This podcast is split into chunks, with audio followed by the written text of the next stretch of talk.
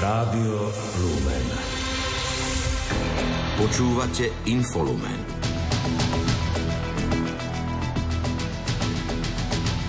Minister vnútra Matúš Šutaještok ostáva vo funkcii. Opozícia bude jeho kroky ďalej pozorne sledovať. Svetý otec František zrušil svoju cestu do Dubaja na klimatický summit. Rokuje sa o predlžení prímeria v pásme Gazy. Mohlo by trvať až do nedele. Aj v poslednú novembrovú stredu vám ponúkame súhrn udalostí z domová zo sveta. Vysielajú Richard Čvarba a Lucia Pálešová.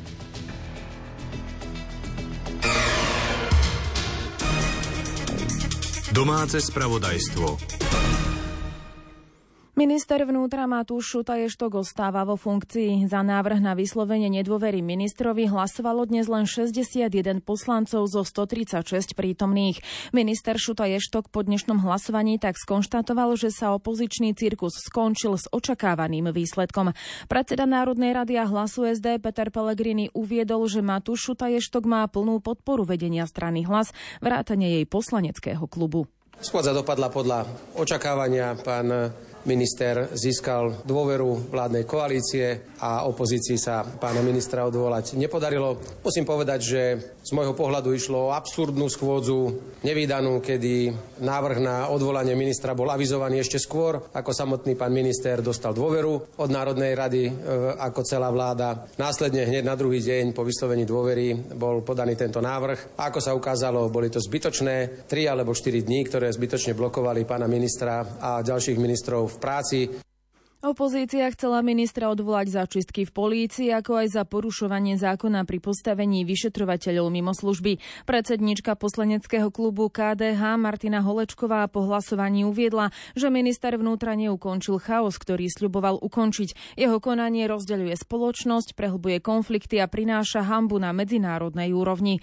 Predseda progresívneho Slovenska Michal Šimečka upozornil, že opozícia bude kroky ministra vnútra Eštoka ďalej pozorne sledovať. Počas tej rozpravy, ktorá skutočne trvala niekoľko dní, nezazneli zo strany či už samotného ministra alebo jeho kolegov žiadne pádne argumenty, ktorými by vyvrátili tie dôvody, pre ktoré sme žiadali jeho odvolanie. Sám minister ich nevyvrátil, jeho kolegovia ho nedostatočne obhájili. Toto skutočne nie je konanie hodné ministra vnútra. Budeme veľmi pozorne ako progresívne Slovensko kontrolovať to, čo minister vnútra robí Konanie a kroky ministra vnútra označil za hulvácké, arogantné a zastrašujúce. Opozičná SAS tvrdí, že ministra Šutaja Eštoka podržali vo funkcii ľudia, ktorými mimoriadne záleží na zahladení a nevyšetrovaní chaos. Sú do nich totiž zapletení buď oni sami, alebo ľudia im blízky. Poslanec Národnej rady a ex-minister vnútra Roman Mikulec uviedol, že koalícia podržala ministra vnútra Matúša Šutaja Eštoka vo funkcii, hoci, hoci sa jej nepodarilo argumentami presvedčiť o tom, že patrí na tento post. Koalícii sa nepodarilo ani za tie 4 dní svojimi argumentami presvedčiť ani verejnosť a samozrejme nás už vôbec nie o tom, že Matúš Šuta-Eštok je človek, ktorý má byť na pozícii ministra vnútra. Samozrejme, parlament je o tom, aké sú aj čísla a koalícia si svojho ministra podržala, no nič to nemení na tom, že tie argumenty, ktoré sme mali od začiatku, prečo Matúš Šuta Eštok nepatrí na svoju pozíciu, sa nezmenili. Nepatrí na svoju pozíciu preto, že porušil zákon. Preto, že svoju činnosť prispôsobí len slubom Roberta Fica pred voľbami a to, že sa budú mstiť. Čestným policajtom, čestným vyšetrovateľom, tým, ktorí za uplynulé obdobie vyšetrovali kauzy týkajúce sa smeru a hlasu. Roman Mikulec pripomenul, že Matúš Šutaještok pristúpil neeticky k vyhodeniu policajného prezidenta Štefana Hamrana. Kritizoval aj jeho prístup k vyšetrovateľom, tzv. Čurilovcom.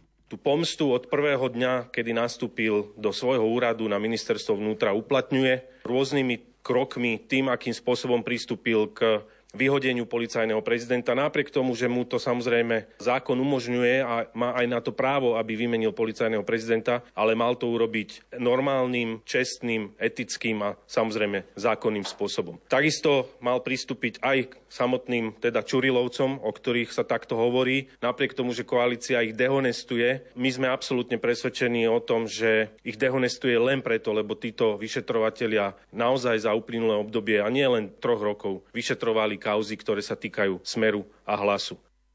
Hoci sa teraz nepodarilo ministra vnútra Matúša Šutaja Eštoka odvolať, Roman Mikulec avizuje, že to budú skúšať ďalej. Na ministerstve kultúry končí ako štátny tajomník Štefan Kufa. Jeho odvolanie schválila vláda na dnešnom rokovaní. Zároveň ho vymenovala za štátneho tajomníka Enviro Rezortu. Mária Marušku odvolala z pozície štátneho tajomníka Agrorezortu. Pôsobiť bude ako štátny tajomník na rezorte kultúry. Na ministerstve životného prostredia skončí ako štátny tajomník Jozef Smatana a presunie sa na ministerstvo pôdohospodárstva. S iniciatívou na výmenu štátnych tajomníkov prišiel šéf Enviro Rezortu Tomáš Tarab. Tá výmena sa udiala, pretože som poprosil e, pani ministerku, že by sme mali jednoliaté ministerstva. U mňa bol štátny tajomník e, zo strany Smer a zase na podhospodárstve bol štátny tajomník za SNS. Keďže štátny tajomník za Smer nemal veľkú agendu u mňa a zase ten náš nemal veľkú agendu u nich, tak som e, prišiel s iniciatívou aj s pánom ministrom podhospodárstva, že aby sme týchto štátnych tajomníkov vymenili s tým, že náš štátny tajomník na pôde preferoval, že on by radšej išiel na kultúru, takže je to len technická vec, tým pádom ja som dohodol vlastne výmenu štátneho tajomníka z kultúry, ktorý ide ku nám.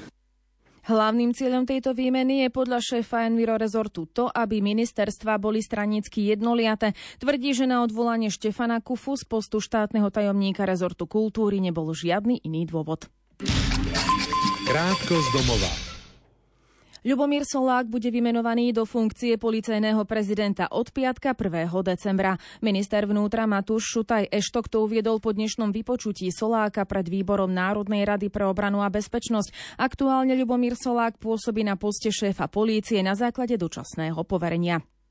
Štát by mal oprávneným osobám od budúceho roka prispievať na zvýšenú úhradu splátky úveru, ku ktorej môže dôjsť pri jeho refixácii na bývanie. Výška príspevku ako novej štátnej sociálnej dávky by mala byť 75 zo zvýšenia splátky úveru na bývanie, najviac v sume 150 eur mesačne. Vyplýva to z návrhu zákona o pomoci pri splácaní úveru na bývanie, ktorý schválila vláda.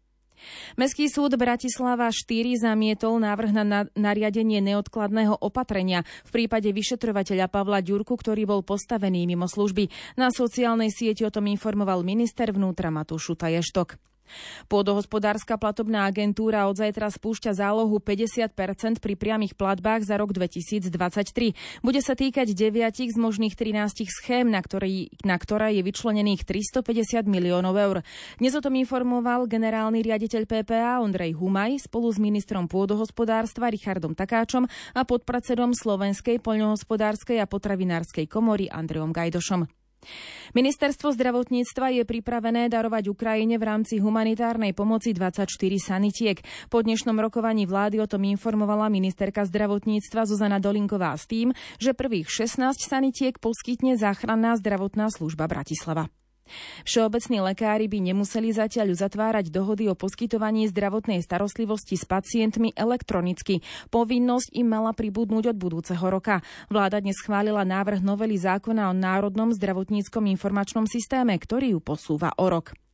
Slovenskému Červenému krížu pomôžu v krízových intervenciách tri nové špeciálne upravené vozidlá. Prezident Slovenského Červeného kríža Jozef Kopl pri ich dnešnom prevzatí poukázal na to, že v poslednom období sú najmä konfrontovaní s migračnou krízou, vojenským konfliktom na Ukrajine a aj s prírodnými katastrofami spôsobenými klimatickou zmenou. Nie je možné vyplatiť rodičovský dôchodok a zároveň aj plný 13. dôchodok, nakoľko by to rozpočet nezvládol. Vyhlásil to dnes po rokovaní vlády minister financí Ladislav Kamenický.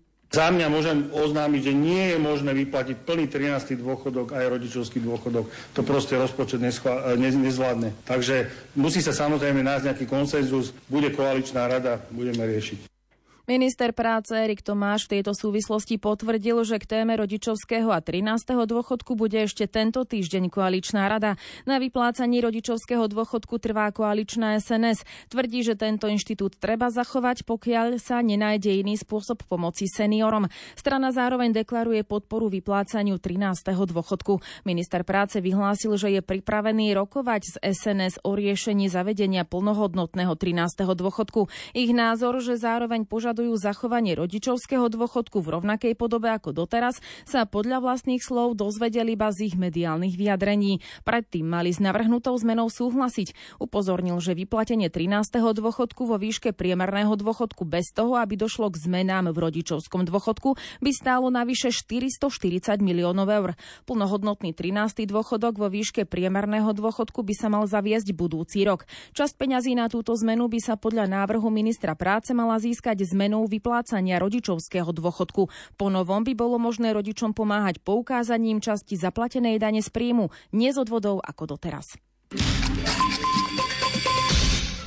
Vláda finalizuje kroky, ktoré umožnia podať v polovici decembra o štvrtú žiadosť o platbu z plánu obnovy a odolnosti Slovenskej republiky vo výške takmer 924 miliónov eur. Viaceré opatrenia, ktoré majú byť splnené v budúcom roku pred podaním 5. žiadosti o platbu v 3. štvrť roku budúceho roka, sú však v sklze a mohli by podanie žiadosti ohroziť. Pred dnešným rokovaním vlády na to upozornil podpredseda vlády pre plán obnovy a odolnosti a využívanie eurofondov Peter Kmec. Je tam viacero opatrení aj legislatívnych iniciatív, ktoré sú v tzv. červenej bodke v rámci toho semaforu, ale tento materiál je určitý aktualizačný moment, kde upozorňujeme na určité časové sklzy v jednotlivých opatreniach, ktoré nám môžu ohroziť podanie predovšetkým 5. žiadosti o platbu a týmto opatreniam naplňaniu týchto cieľov a milníkov sa budeme venovať v najbližších mesiacoch. Vláda na dnešnom rokovaní schválila správu o implementácii plánu obnovy a odolnosti Slovenskej republiky. Z celkového balíka plánu obnovy za takmer 6,5 miliardy eur má Slovensko už na účtoch vyše 1 miliardy z prvej a druhej žiadosti o platbu. Momentálne prebieha finálna fáza schváľovacieho procesu tretej žiadosti o platbu vo výške 814 miliónov eur. Vo meškaní oproti plánu a červene vyznačené sú v materiáli napríklad milníky zriadenie ústredného orgánu pre správu nemocní hraníc z organizačného, prevádzkového a ekonomického hľadiska, zabezpečenie potrebnej infraštruktúry s cieľom posilniť boj proti praniu špinavých peňazí a korupcii, ukončenie implementácie projektov dekarbonizácie priemyslu spolufinancovaných z plánu obnovy alebo reforma krajinného plánovania. Peter Kmec vidí problém aj s implementáciou plánu obnovy.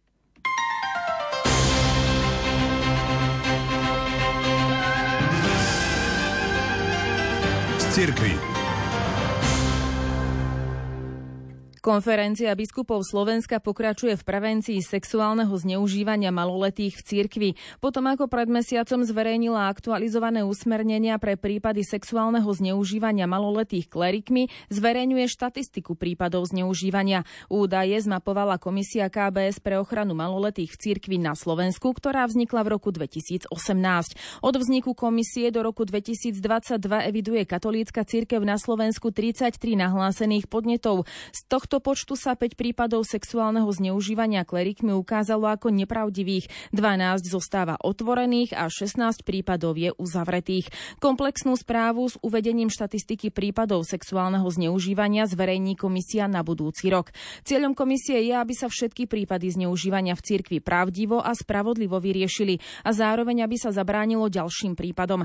Preto je k dispozícii tým, ktorí sú zasiahnutí zraneným zranením a tiež aktívny v tom, aby sa konalo čo najviac preventívnych podujatí. Aktívne spolupracuje aj s dikastériom pre náuku viery. Informácie o poslaní komisie, jej činnosti či súvisiacich dokumentoch sú dostupné na stránke malolety.kbs.sk, kde je možné nájsť aj systém nahlasovania prípadov sexuálneho zneužívania v cirkvi.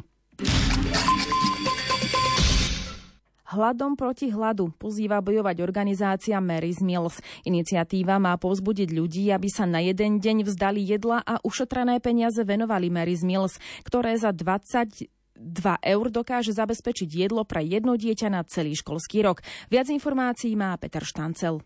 Zažiť jeden deň o hlade pozýva organizácia Mary's Mills. Podľa Adama Skirčaka toto pozvanie podporí posolstvo organizácie. Zažili takýmto spôsobom, že aké naozaj takedy môže byť náročné byť hladný a že naozaj aké ťažké je v tom dennom fungovaní byť bez jedla, že je to často sme nervózni, unavení, v strese, boli nás brucho a teda by tí ľudia viac pochopili, čo nemusia zažívať deti v krajinách s extrémnou chudobou. Zároveň je to možnosť, kedy vlastne keď tí ľudia cez deň nejedia, tak uh, to, čo vlastne ušetrili na jedle, môžu práve poslať na Mary's Mills. Tak vlastne aj my chceme touto kampaňou ľudí pozbudiť, aby sa zapojili, či už aj tou aktivitou, alebo len príspevkom a pomocou pre Mary's Mills a mohli sme takto pomôcť ďalším deťom a bojovať tak hľadom proti hladu. Za 22 eur dokáže Mary's Mills zabezpečiť jedlo pre jedno dieťa na celý školský rok. Je to práve preto, lebo do tej pomoci zapájame vždy lokálnych ľudí, čiže rodičia, deti každé ráno prichádzajú ako dobrovoľníci variť toto jedlo. Tým pádom si je vážia projekt, lebo je to projekt, ktorý sami budujú. No a zároveň aj e, suroviny odobereme od lokálnych farmárov, čím ich vieme podporiť, sami by mohli pestovať ďalej. Tak je to veľmi lokálna, udržateľná vec, projekt, myšlienka, ktorá vie fungovať naprosto všade. A to najdôležitejšie je teda, že deti privádzame ku vzdelaniu cez to jedlo. Iniciatívu hľadom proti hladu je možné podporiť zrieknutím sa jedla, ale aj finančnou pomocou na stránkach Mary's Meals. Pri príležitosti Svetového dňa štedrosti vznikla na portáli Donio.sk dobročinná výzva na finančnú podporu nového útulku milosrdných bratov pre ľudí bez domova. Vyzbierali už 2518 eur, pričom cieľová suma je 4000 eur. Útulok oficiálne otvoria v Bratislave od 1. januára budúceho roku, ale už od októbra sa zariadenie postupne zaplňa klientmi, ktorí potrebovali strechu nad hlavou. Viac informácií pripája Andrea Eliášová. Podľa slov vedúcej útulku milosrdných bratov Lucie Šebokovej kladú v zariadení dôraz na nasledovné priority. Náš útulok sa snažíme viesť v tom duchu príď k nám, okúp sa, vyspí sa, maj priestor pre svoje veci a výraz na pracovný pohovor čistý, voňavý, elegantní. Žiadne tašky s majetkom, 6-7, ako chodia, ako ich stretávame na ulici. Takíto ľudia nemajú šancu si nájsť prácu, pretože nemajú na sebe čisté šaty, majú špinavé ruky a majú so sebou príliš veľa veci. Tak sa snažíme viesť aj našich klientov, tak väčšina z nich je v práci. Buď sú na brigádach, pracujú pre mesto, alebo pracujú riadne v nejakých firmách. Každý vybratý klient môže bývať v útulku maximálne jeden rok. Lucia Šebová ešte pripomenula. Týždeň potom, ako ich ubytujeme, sa ich snažím teda nasmerovať a sadneme si spolu za počítač a hľadáme tú pracovnú ponuku vhodnú pre nich. Žiaľ Bohu, odkedy sme otvorení, niektorých som musela odprevadiť za bránu nášho útulku, pretože porušili pravidlá, čo sa týka alkoholu a užívania omamných látok. K skladbe ľudí, ktorých útulok prichýlil, sme sa dozvedeli. Máme ubytovacie kapacity pre 24 klientov, no ono tak priebežne už sú na 98% naplnené. Máme 6 žien, zvyšok sú muži. A ako prijal zriadenie útulku Bratislavský magistrát? Sú veľmi spokojní, posúvajú nám svojich klientov. Vianočné trhy v Bratislava aj tento rok privítali stánok Maltéskej pomoci. Jeho návštevníci si môžu dať nielen vianočný punč, ale dobrovoľným finančným príspevkom aj podporiť núcnych ľudí z Bratislavy a okolia, informuje Ľudovít Malík. Vianočné trhy už patria neodmysliteľne ku koloritu adventnej Bratislavy a posledné roky je na ňom prítomný aj stánok Maltéskej pomoci. Je otvorený od 10. do 22. večer. Čo v ňom návštevníci nájdu, nám vysvetlil dobrovoľník Maltéskej pomoci Vladimír Špánik. Ponúkame hlavne teplé nápoje, aj alkoholické, aj nealkoholické a potom také drobné pečivo a chlebiky Ponúkame aj také ručné výrobky, voňavé, levandulové, a také sáčky do skrine a mydla ručne vyrábané. Cieľom stánku Malteskej pomoci je dopriať adventnú atmosféru aj ľuďom bez domova, ktorí tam môžu dostať nápoj či inú drobnosť. Ostatní návštevníci sú povzbudzovaní k tomu, aby prispeli dobrovoľným príspevkom, ktorý ide na konkrétne služby, ako to priblížil ďalší maltéský dobrovoľník Milan Stanislav. Tá myšlenka vznikla už pred niekoľkými rokmi s cieľom zabezpečiť e, nejaké zdroje, zbierku na aktivity malteskej pomoci ktoré sa sústredujú v Bratislave najmä na roznášku obedov seniorom a ďalším odkázaným ľuďom a na výdaj teplej stravy ľuďom bez domova. K stánku prichádzajú ľudia všetkých vekových kategórií a sociálneho postavenia a mnohí stánok vyhľadávajú cieľene, pretože poznajú prácu maltéskej pomoci. Opäť vysvetľuje Vladimír Špánik. Niektorí aj také vyššie bankovky hodia tuto do tej kasy, ktorá je ako transparentná a niektorí dokonca ani nič nechcú, alebo niektorí si zoberú len nejakú drobnosť. Stánok maltejskej pomoci sa nachádza na Hviezdoslavovom námestí v blízkosti budovy Slovenského národného divadla. Otvorený je každý deň a to až do konca Vianočných trhov 23. decembra.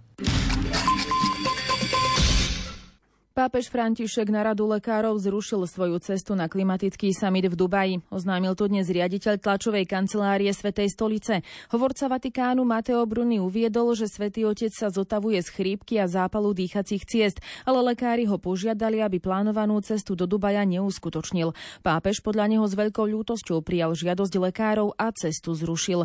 Mateo Bruni však uviedol, že sa pápež plánuje zúčastniť na debatách na samite a Vatikán vypracuje spôsob, ako to urobiť urobiť čo najskôr. Svetý otec mal v piatok priletieť do Dubaja na trojdňovú návštevu a stať sa prvou hlavou katolíckej cirkvi, ktorá sa zúčastní na konferencii COP o klíme. Správy zo sveta.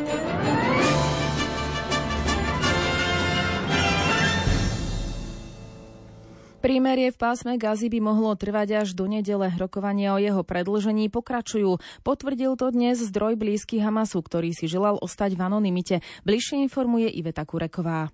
Palestínske militantné hnutie Hamas informovalo sprostredkovateľov dohody o pokoji zbraní v pásme Gazy, že je ochotné predložiť prímerie o ďalšie 4 dni a prepustiť ďalších rukojemníkov, ktorých zadržiava od októbrového útoku na Izrael. Dohoda o prímerí v pásme Gazy, ktorú medzi Izraelom a Hamasom sprostredkoval Katar, začala platiť minulý piatok ráno, pôvodne na 4 dní, no v pondelok ju predložili o ďalších 48 hodín. V rámci predmetnej dohody Hamas od piatka prepustil 81 rukojemníkov, žien a detí, vrátane 60 Izraelčanov, aj občanov iných krajín. Podľa Izraela však v pásme Gazy stále zadržiava vyše 150 rukojemníkov, vrátane 10-mesačného dieťaťa. Izrael doposiaľ prepustil z väzníc 180 palestínčanov. Ďalší rukojemníci by mali byť prepustení dnes. Hamas dnes konkrétne prepustí 12 rukojemníkov vrátane dvoch ruských občianok. Oznámil to vysoko postavený predstaviteľ hnutia Musa Abu Marzuk s tým, že prepustenie ruských občianok ide nad rámec dohody s Izraelom ako gesto voči ruskému prezidentovi Vladimirovi Putinovi. Prepustenie izraelských rukojemníkov je výmenou za 30 palestínčanov väznených v Izraeli. Sprostredkovatelia z Kataru včera uviedli, že pracujú na udržateľnom prímeri, ktoré povedie k ďalším rokovaniam a nakoniec ku končeniu vojny. Krajiny G7 včera vyzvali Hamas na okamžité prepustenie všetkých rukojemníkov a apelovali na ďalšie predlženie prímeria v Gaze. Ich spoločné vyhlásenie zverejnilo americké ministerstvo zahraničných vecí. The Times of Israel uvádza, že celkovo by sa prímerie v súlade s podmienkami dosiahnutej dohody mohlo predlžiť ešte o ďalšie 4 dni, ak Hamas prepustí denne pri najmenšom 10 zadržiavaných rukojemníkov. Izrael za každého takéhoto rukojemníka prepustí troch zadržiavaných palestínčanov. Šéf slovenskej diplomácie Juraj Blanár po skončení dvojdňového zasadnutia ministrov zahraničných vecí NATO v Bruseli uviedol, že Ukrajina dobre pozná pozíciu Slovenska, čo sa týka ďalšej vojenskej a humanitárnej pomoci. Pripomenul, že hlavnými témami rokovaní boli príprava budúcoročného samitu NATO vo Washingtone, schopnosť zaistiť obranu všetkým spojencom, situácia na Ukrajine a na Západnom Balkáne. Spresnil, že Washingtonský summit má potvrdiť vôľu spojencov vynakladať najmenej 2% rozpočtu na obranu. Mal som aj bilaterálne stretnutia. Jedno bolo s ministrom zahraničných vecí Ukrajiny, Dmitrom Kulebom. Musím sa povedať, že to bola veľmi konštruktívna debata. Jednoznačne som informoval ukrajinskú stranu, že Slovenská republika nebude už dodávať zbranie Ukrajine z úrovne vlády, teda zo skladov ozbrojených stíl Slovenskej republiky, avšak čo sa týka komerčných dodávok našich zbrojárenských firiem, tak tomu nebude klásť žiadne prekážky. Zároveň som aj deklaroval, že sme pripravení podporiť tie logistické a servisné centrá, ktoré na území Slovenskej republiky spoločne riešime, či už s Veľkou Britániou alebo s Nemeckom. Uviedol tiež, že Slovensko je pripravené podporiť európsku perspektívu Ukrajiny. Budeme pokračovať v humanitárnej pomoci a predovšetkým pomoci tzv. nesmrtiacich systémov a jeden z nich, ktorý už sme ponúkli, je predovšetkým odmiňovací systém, ktorom chceme pokračovať ďalej, ale tá obranná technika, ktorá by mohla byť pre Ukrajinu zaujímavá z hľadiska nášho priemyslu, sú aj napríklad e, hufnice Zuzana. My sme jasne deklarovali tak pre voľbami, ako aj po voľbách, že sme pripravení túto perspektívu e, Ukrajiny v Európskej únie podporiť ale za podmienky, že celý ten proces nebude politický, ale bude štandardný. To znamená, že bude musieť Ukrajina splniť všetky podmienky, tak ako ich musia splniť aj ostatné krajiny. Ja som to zmienil aj v súvislosti s západným Balkánom a krajinami západného Balkánu. Európska únia dodala zatiaľ Ukrajine približne 300 tisíc zo sľubeného milióna kusov delostreleckej munície. Oznámil to ukrajinský minister zahraničných vecí Dmitro Kuleba. Po rokovaní so šéfom slovenskej diplomácie Jurajom Blanárom v Bruseli potvrdil, že opravárenské centrum ukrajinskej vojenskej techniky na Slovensku bude pokračovať v prevádzke. Tiež predtým v príspevku na sociálnej sieti označil za dôležité, že Slovensko je v decembri pripravené podporiť rozhodnutie Európskej rady o začatí prístupových rokovaní s Ukrajinou. Krátko zo sveta. Európska komisia dnes kritizovala Poľsko za nedostatočnú angažovanosť pri snahe ukončiť protesty vodičov kamionov, ktorí blokujú poľsko-ukrajinské hraničné priechody. Kuvajského emíra Naváfa Ahmada Džabíra Sabáha dnes hospitalizovali pre naliehavé zdravotné problémy. Jeho stav bol neskôr stabilizovaný. Turecký prezident Recep Tayyip Erdoğan dnes nazval izraelského premiéra Benjamina Netanyahu a mesiarom z Gazy. Obvinil ho z vyvolania antisemitizmu po celom svete. Ministri zahraničných vecí krajín NATO, ktoré hraničia s Ruskom, vyjadrili obavy v súvislosti s prílevom nelegálnych migrantov do Fínska. Šport Rádia Lumen. Biatlonistky Norska triumfovali v dnešnej štafete na 4x6 km na podujati Svetového pohára v Osterzunde. Druhé skončilo Švédsko, tretie Nemecko. Slovenky v zložení Mária Remeňová, Zuzana Remeňová, Ema Kapustová a Julia Machiniaková obsadili 13. miesto.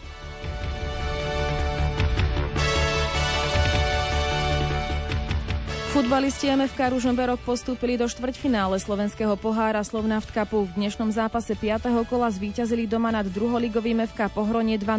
Účastníka Nigé ligy poslal krátko pred prestávkou do vedenia z pokutového kopu Martin Boďa.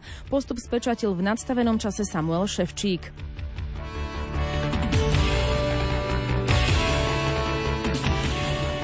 Slovenský hokejový útočník Filip Krivošík sa včerajším zápasom proti Trenčinu rozlúčil s dresom HC Košica a zamieril do Českej extraligy. V BK Mladá Boleslav chce nadviazať na výkony z Košíc a pomôcť týmu zdvihnúť sa z posledného miesta tabuľky. Tréner úradujúceho majstra Danceman počítal s možným odchodom Krivošíka a priznal, že klub sa obzerá po posilách.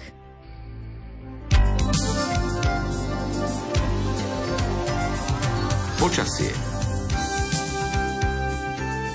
Aká bude noc aj zajtrajší deň, povie meteorológ Peter Jurčovič.